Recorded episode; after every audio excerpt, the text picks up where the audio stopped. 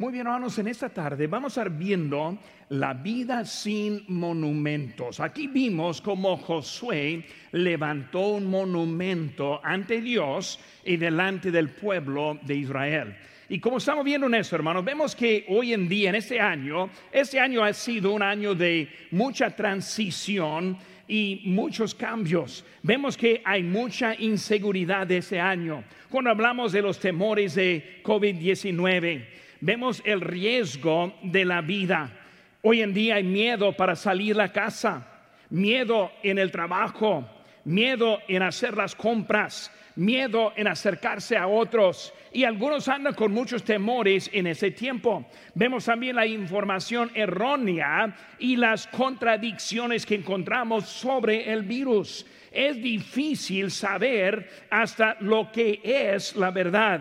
Y hermanos, no existe verdad absoluta. Por lo que está leyendo, lo que está escuchando, hay que entender, es la verdad en parte. Pero hoy en día hay tanta confusión que estamos viendo. Las noticias del, del coronavirus, las protestas, la violencia, la destrucción. Ya no hay noticias, sino de puro terror y de malas noticias. Y ahora vemos la ansiedad dentro de muchos que hace que resulta en muchas enfermedades. Casi todos los días recibo una llamada de alguien que está sufriendo y tiene problemas hasta psicológicamente por lo que están haciendo encerrándose y no pudiendo tener contacto con otros. Hermanos, las restricciones con la asistencia y también con el pueblo de Dios es algo que resulta en otros problemas independientes de los que estamos viendo en, las noticias.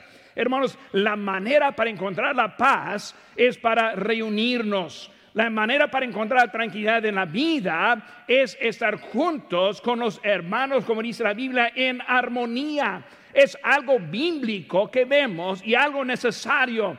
Ya tenemos cuatro meses y el fin todavía no lo vemos. Y debemos entender que hay mucho lo que está pasando. Hermanos, el mundo está sufriendo mucha división, división política como nunca hemos visto, división racial que vemos todos los días división internacional, internacional entre los países. Vemos, hermanos, que estamos entrando en una época en que los desacuerdos justifican la violencia. Hermanos, protestas que resultan en la destrucción de la propiedad. Ya no es una protesta, hermanos, eso es violencia, eso es ilegal y contra lo que nosotros conocemos como la ley. Protestas que resultan en ataques a la policía, Incluso yo, incluso he escuchado a algunos decir, se lo merece. Qué triste, hermanos. Vemos, hermanos, que el movimiento de hoy en día resulta en el aumento de la actividad criminal y la pérdida de muchas vidas. Una niña de siete años en la semana pasada que fue ejecutada en Chicago. ¿Dónde están las protestas? Para esa niña inocente. Hoy en día estamos viendo mucha confusión y muchos ni sabemos cómo pensar en ese tiempo. Y hermanos, si toda esa destrucción no sea suficiente, estamos entrando en contra, este, con, entrando los ataques en contra de nuestra historia destruyendo los monumentos de presidentes y lo que quiere decir racistas. Hay políticos bajando cuadros de historia en el edificio del Congreso. Hay los que están cambiando y queriendo cambiar nombres de ciudades, de estadios y hasta de equipos de deporte hermanos, eh, están tirando este, estatuas no solo de lo que dice que son racistas, sino de toda la historia. La cosa que debemos entender, hermanos, hay mucha importancia en nuestra historia. La historia, hermanos, es lo que hacemos para entender el pasado y nos da entendimiento de lo que está siguiendo en nuestro futuro. El pasado nos ayuda en nuestra dirección, nos ayuda no repetir los errores de la historia. Cuando un dictador entra a otro país, primera cosa que quiere hacer es destruir su historia, porque sin su historia va a tener un país muy débil y muy fácil para vencer. Hermanos, debemos proteger la historia. La historia, hermanos, viene, de la historia viene la fuerza. Vemos lo que dice la Biblia, más escuchen aquí. Pero Noé, vemos ahí en Génesis 9:12, mi arco he puesto en las nubes, una señal del pacto. ¿Qué es? Para recordarnos, para recordarnos de la historia. Cada vez que llueva y yo veo ese arco, empiezo a pensar en Noé. Es por ese propósito que fue puesto ese arco. Con Abraham dijo Dios, este es mi pacto. ¿Para qué? Para recordar con Moisés. Dice, este día os será en memoria. Por eso Moisés haciendo cosas para recordar la historia. Moisés a Josué en Éxodo 17 y dice, y Jehová dijo a Moisés, escribe esto para memoria de un libro. Y vemos que él ahora está diciendo, hay que recordar el pasado. Hermanos, eso es la historia. Salomón, él dijo, guarda, hijo mío, el mandamiento y Padre, atado siempre en tu corazón enlázalos en tu cuello. Está diciendo, haz algo para recordar las instrucciones que ha tenido de sus padres. Salmo, el Salmo 119, 11 dice, en mi corazón he guardado tus dichos para no pecar contra ti. Hermano, la Biblia, vez tras vez tras vez, nos dice el mandato de recordar, nos dice la importancia de la historia. Hermanos, hoy en día vamos a ver que es algo importante y la etapa en que estamos entrando es algo que es muy difícil en nuestro país. Vemos, hermanos, aquí con Josué, vemos que usando las piedras, esas piedras fueron movidas para un propósito edificar un monumento, pero hermanos, es tipo altar. Cuando vemos lo que está haciendo, primeramente recordando lo que Dios había hecho para ellos, hermanos, es importante recordar lo que Dios nos ha hecho. Hoy en día hay muchos que están olvidándose de lo que Dios les había dicho en las instrucciones. Hay mucho del pueblo de Dios que están haciendo malas decisiones porque se les olvidó lo que Dios les había dicho. Es importante hermano, recordar lo que Dios está haciendo en nuestra vida. Hermanos, este, esa piedra fueron para provocar una pregunta. Y es por eso que existen los monumentos. Cuando vemos, hermanos, los monumentos, nos da algo para recordar. Hay un monumento de mucha controversia hoy en día de Abraham Lincoln.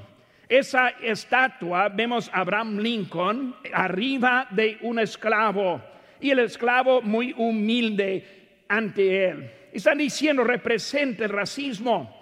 Es porque no entienden la historia. Porque fueron los mismos esclavos libres que participaron con su nuevo sueldo para comprar esa estatua este, para, para, dar honor a la libertad de Abraham Lincoln, a la raza de la esclavitud. Pero no entienden, no saben por qué está esa estatua, no quieren informarse, no quieren saber. Pura anarquía queriendo destruir lo que fue hecho de una buena manera. Hermana, vida, ¿cómo será la vida sin monumentos? Si eliminamos la historia, si no recordamos las partes malas como las partes buenas, ¿cómo va nuestra dirección para el futuro? Hoy en día escuchamos mucho de la transformación total de nuestra república. ¿Cómo van a hacer esa transformación total? Por olvidarse del pasado y escoger una dirección que no va a alterar sus, deseos de los políticos. Vemos las cositas muy importantes, hermanos, y ese es un asunto muy importante en nuestra vida. Primera cosa, hermanos, vemos el mandato de cada tribu. Cuando hablamos del, del, monumento, vemos que comenzó con un mandato. Y ese mandamiento es algo importante. Lo vemos aquí en capítulo 4, versículos 2 y 3. Vemos, hermanos, fue un mandamiento a los obedientes. Hermanos, hoy en día lo que estamos viendo es que son los no obedientes que andan destruyendo a lo que pertenece a nuestro pueblo. Son los que no quieren respetar las leyes, que andan en contra y tratando de representarnos. Leí el otro día un artículo aquí en Los Ángeles que nuestro mayor de nuestra, de nuestra ciudad, él dijo que está escuchando al pueblo refiriendo a las protestas. Hermanos, las protestas nos representa lo que es el pueblo.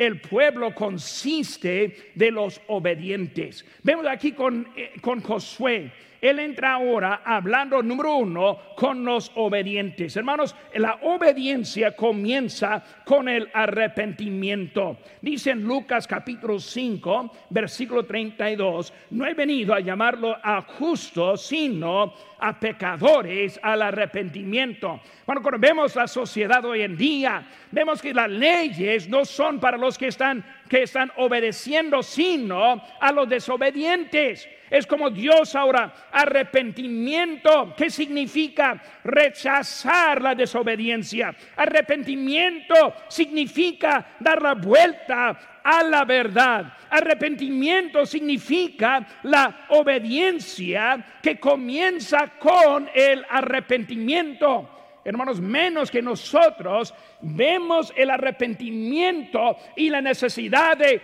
voltearnos de todo lo que está pasando, nunca Dios va a poder sanar a nuestra tierra. Monumentos, monumentos. Está diciendo a Josué, es algo importante en este momento. Vemos la obediencia, vemos la edad de esta congregación. Fue una congregación muy joven. Si recuerda cuando los espías rechazaron la entrada, dijo Dios de 20 años para arriba van a morir. Ahora, este, vemos que ahora pasaron 40 años. Por eso, la edad máxima de este pueblo es de 60 años para abajo. Hay que recordar que mucha, mucha de esa congregación no reconoció, no recordó lo que había pasado en su pasado. Pero vemos que los mayores recordaron recordaron la vida en Egipto, la esclavitud, la muerte de niños, todas las maldades que estuvo pasando. Ellos recordaron el éxodo con mano fuerte de Dios, recordaron los espías que rechazaron el camino la primera vez. Hermano, fue algo bueno para ellos. Pero los más pequeños no sabían. Ellos han haciendo la pregunta, ¿de qué es esa cosa?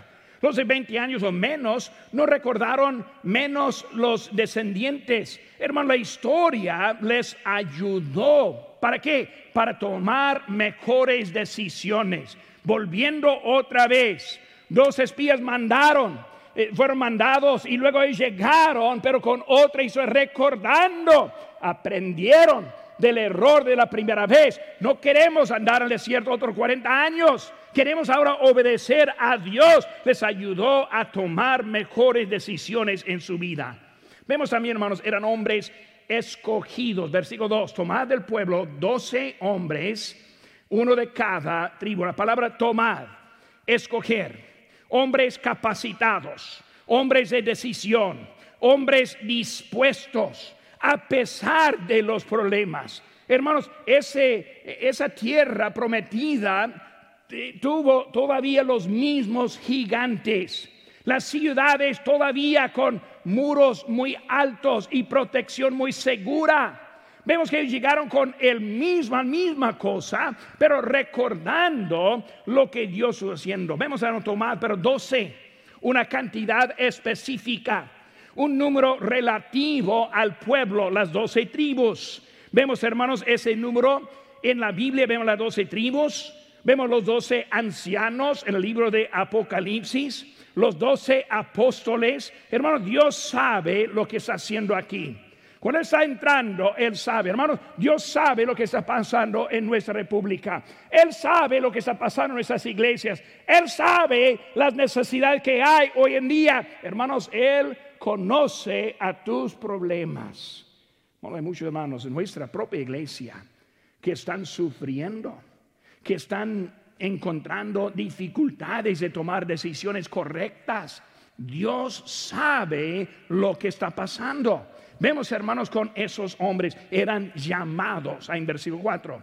Primero, escogidos, y ahora enseguida vemos que son llamados. ¿Cuál es la diferencia, hermanos? Nos escoge, nos capacita, pero también Dios nos llama a la tarea necesaria. Hermanos, cada creyente es escogido. Cada creyente debe estar dentro, pero de ellos que somos escogidos, también Él llama, llama, nos llama a algo de importancia en nuestra vida. Hermanos, eran designados. Todo el pueblo es escogido y santificado. Todo el pueblo tiene propósito, pero Él designa a los que Él quiere. Él pone a los que Él quiere. Efesios 4:11 dice, y él mismo, hablando de Cristo, constituyó a unos apóstoles, a otros profetas, a otros evangelistas, a otros pastores y maestros. Hermanos, todos estamos aquí y tenemos algo de propósito en nuestra vida. Esos doce encontraron su propósito y estuvieron dispuestos a servir a Josué en ese momento. Lo que necesitamos, hermanos, en la iglesia, es necesitamos ayuda. Necesitamos ayuda. Necesitamos ganadores de almas. Y hoy en día es muy difícil ganar a alguien para Cristo, pero todos podemos pasar y dejar tratados en las puertas. Hermano, los sábados a las nueve y media necesitamos la ayuda.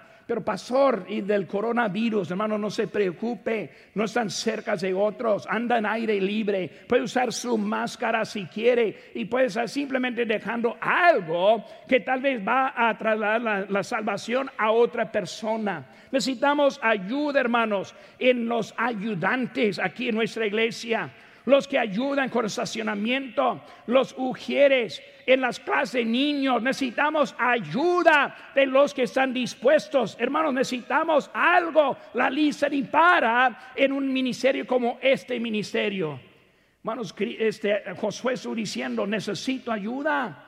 Él no quería andar este, llevando piedra por piedra. Él necesitaba ayuda para llevarlas allá. Hermanos, necesitamos entender hay necesidad de estar en la ayuda. Vemos otra cosa muy importante también, hermanos. Aquí en versículo 4 habla de cada tribu, muy importante. Hermanos, el trabajo es para todos.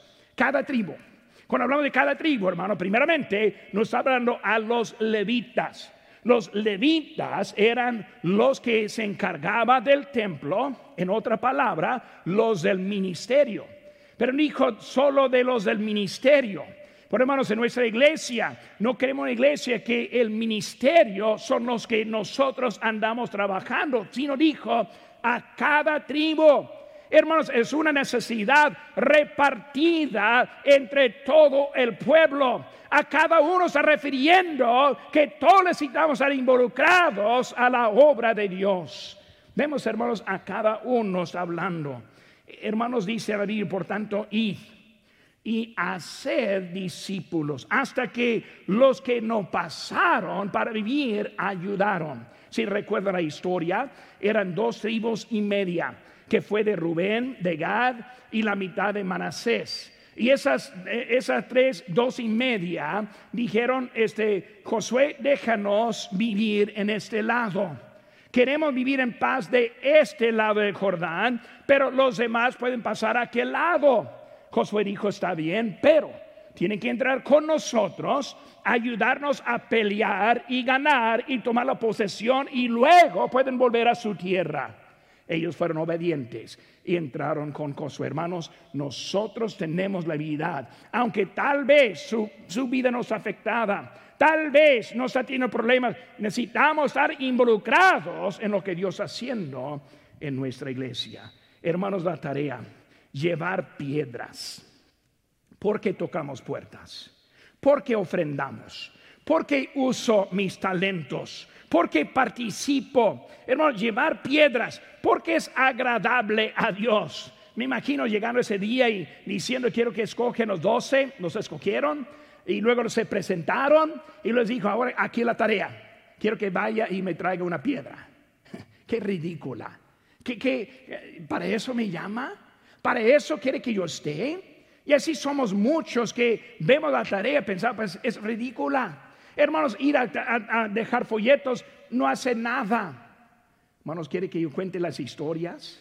Hace poco encontraron una pareja en su patio que quisiera hablar y aceptaron a Cristo solo para dejar un tratado. O de otro que nos hablaron y luego volvió a que la iglesia ya en esos días para visitar por primera vez. Déjenme decirles, hermanos, sí sirve, aunque nosotros no entendemos, es algo de importancia. Llevar una piedra, ¿de veras? Sí, de veras. ¿Por qué? Esa piedra va a estar allí por los años que vendrán. Esa piedra va a ser un monumento perpetuo. Ahora vamos a hablar de eso ahorita, hermanos. Pero ¿qué monumento está construyendo con su vida? ¿Qué está haciendo que va a ser un recuerdo para los años que vienen? ¿Qué está haciendo con su vida que va a ser efecto a sus hijos y sus nietos? ¿Qué está haciendo para planear para las cosas de Dios? Vamos a ver eso más al rato, hermanos. Pero estamos viendo que cada tribu ahí estuvo. Segunda cosa, hermanos, monumentos conmemorativos. En versículo 7. Monumentos conmemorativos. El monumento muestra, número uno, el poder de Dios. Cuando vemos ese monumento, está representando ahora el poder de Dios. El río y de medio río sacaron las piedras, mostrando esta piedra vino del medio del río, mostrando el poder de Dios en ese momento. Bueno, Dios ha mostrado su poder en nuestra iglesia y hasta en nosotros mismos. Y hay que ahora recordar el poder de Dios en nuestra vida. Esta pandemia, no se preocupe, este coronavirus, hermanos, no tenga ansiedad en algo como eso. Hay que poner la fe en Dios porque sabemos que Él está mostrando su poder con nosotros. Es su poder, hermanos. Medio río, río dividido. Vemos, hermanos, que ellos caminaban en tierra seca. El mandato, hermanos, fue para tener fe. Fue necesario entrar para ver las maravillas. Imagínense, hermanos, dos veces ahora tienen. Quiero que marche al río y va a partir el agua, va a dividirse. Qué ridículo. Yo nunca había, visto, visto eso. Llegaron y empezaron y se abrió. Hermanos, si no empieza, no va a haber las maravillas de Dios en su vida. Ahora voy a hablar con todo amor en ese momento. Si vuelva al mundo, no va a haber las maravillas si vuelve a la vida antigua, no va a ver las maravillas. Hermanos, si empieza a retirarse de lo que Dios hizo en su corazón un tiempo, no va a ver la maravilla. Si deje de diezmar, si deje de obedecer, no va a ver la maravilla que Dios tiene para tu vida. Necesitamos entrar para ver lo que Dios tiene para nosotros. Hermanos, el monumento muestra no solo el poder, sino también la dirección de Dios entraron a la tierra prometida. Entraron a la victoria del desierto, a la tierra que fluye leche y miel. De algo feo hasta algo bueno. Hermanos, no hay nada que está en aquel lado de la salvación que a mí me gustaría tener. Nada. Todo está mejor en ese lado. Por eso, hermanos, muestra, dice gracias por salvarme, gracias Dios por llamarme, gracias Dios por los años que tuve en México, gracias Dios por ponerme aquí en Lancaster. Es algo que Dios haciendo en su poder y en su dirección en nuestra vida. El monumento también produce esperanza. Si el río, ¿qué más? Eh, Jericó, ahora sí podemos como dijo Caleb, dame pues ahora este monte. Hermanos, algunos están desmayando a causa de las dificultades. Nosotros tenemos la esperanza.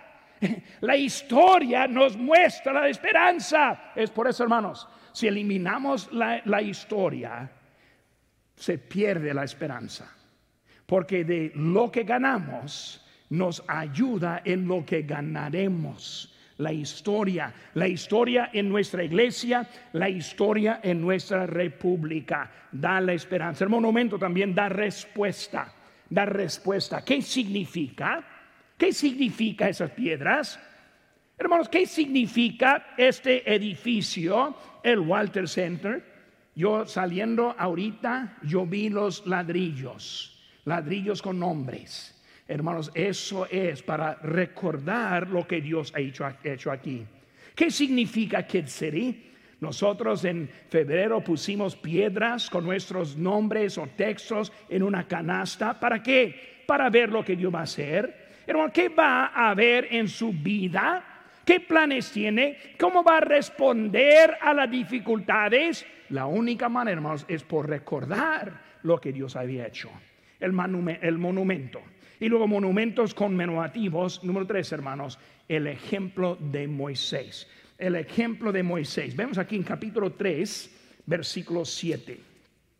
Dice entonces Jehová dijo a Josué, desde este día comenzaré a engrandecerte delante de los ojos de todo Israel para que entiendan que como estuve con Moisés, estaré contigo. Por eso es el ejemplo que vemos. Vemos el, el poder en la vida de Moisés, el poder en la arquilla cuando estuvo ahí en el río, el poder en el éxodo en contra de Faraón, el poder en la dirección divina el poder, los milagros que Él hizo.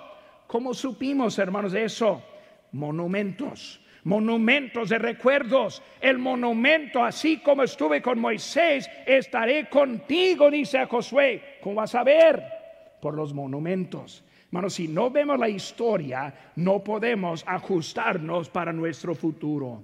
La serpiente Juan capítulo 3, versículo 14 dice, y como Moisés levantó la serpiente en el desierto, así es necesario que el Hijo del Hombre sea levantado. ¿Qué fue eso? Un monumento. ¿Un monumento a qué? Un monumento al Señor Jesucristo, dando su vida en la cruz del Calvario, extendiendo la salvación, vino desde un recuerdo de Moisés, los monumentos los monumentos y la importancia, hermanos, engrandeció delante de los ojos de todo Israel.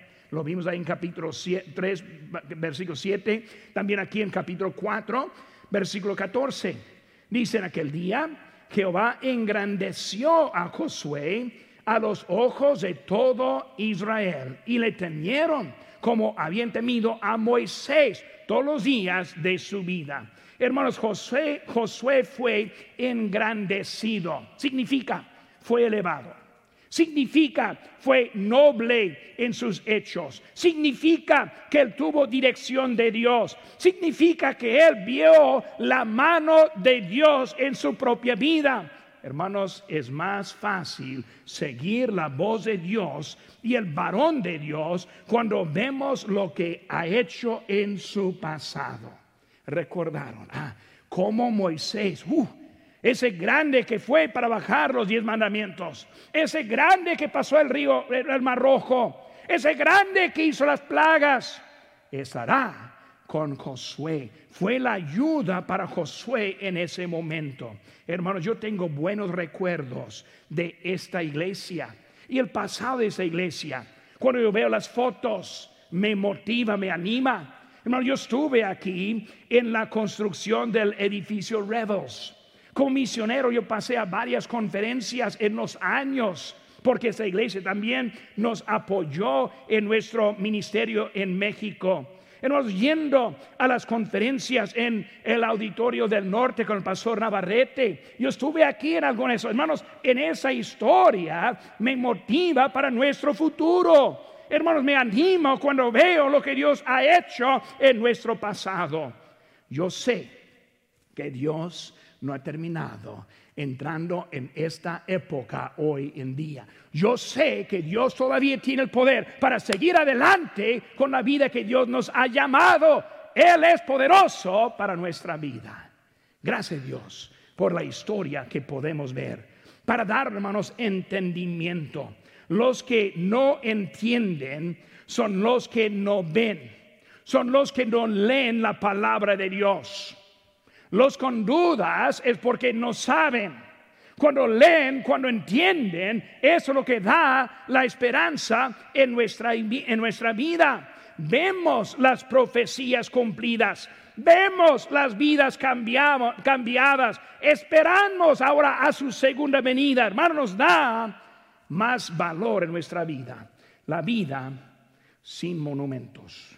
Historia borrada.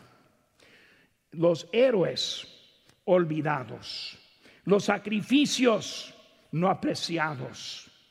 La bandera ya no significa nada.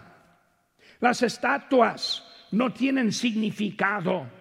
Las frases aborrecidas como en God we trust, en Dios confiamos.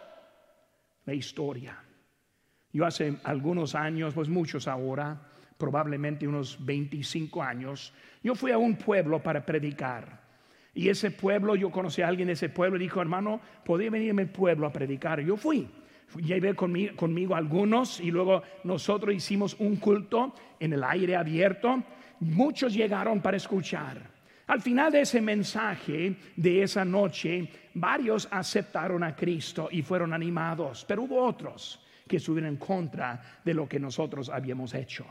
Cuando terminamos ese culto, repartimos libros del el Nuevo Testamento, libros de Juan y Romanos, y, y luego platicando con la gente. Algunos tomaron los libros y luego fueron delante de la Iglesia Católica. Delante de la Iglesia Católica comenzaron una fogata con esos libros que, que trajimos. Hermanos, esos libros no solo es papel y tinta esos libros sí representan algo. Y cuando me llegó la noticia a mí, me enojé de lo que estaban haciendo. Y yo fui para allá y los varones allí alrededor, me metí adentro y ahí en ese momento yo apagué con mis pies esa lumbre. Recogí esos libros, por años yo los guardaba. Pero hermano, yo no voy a permitir que alguien destruya nuestra historia.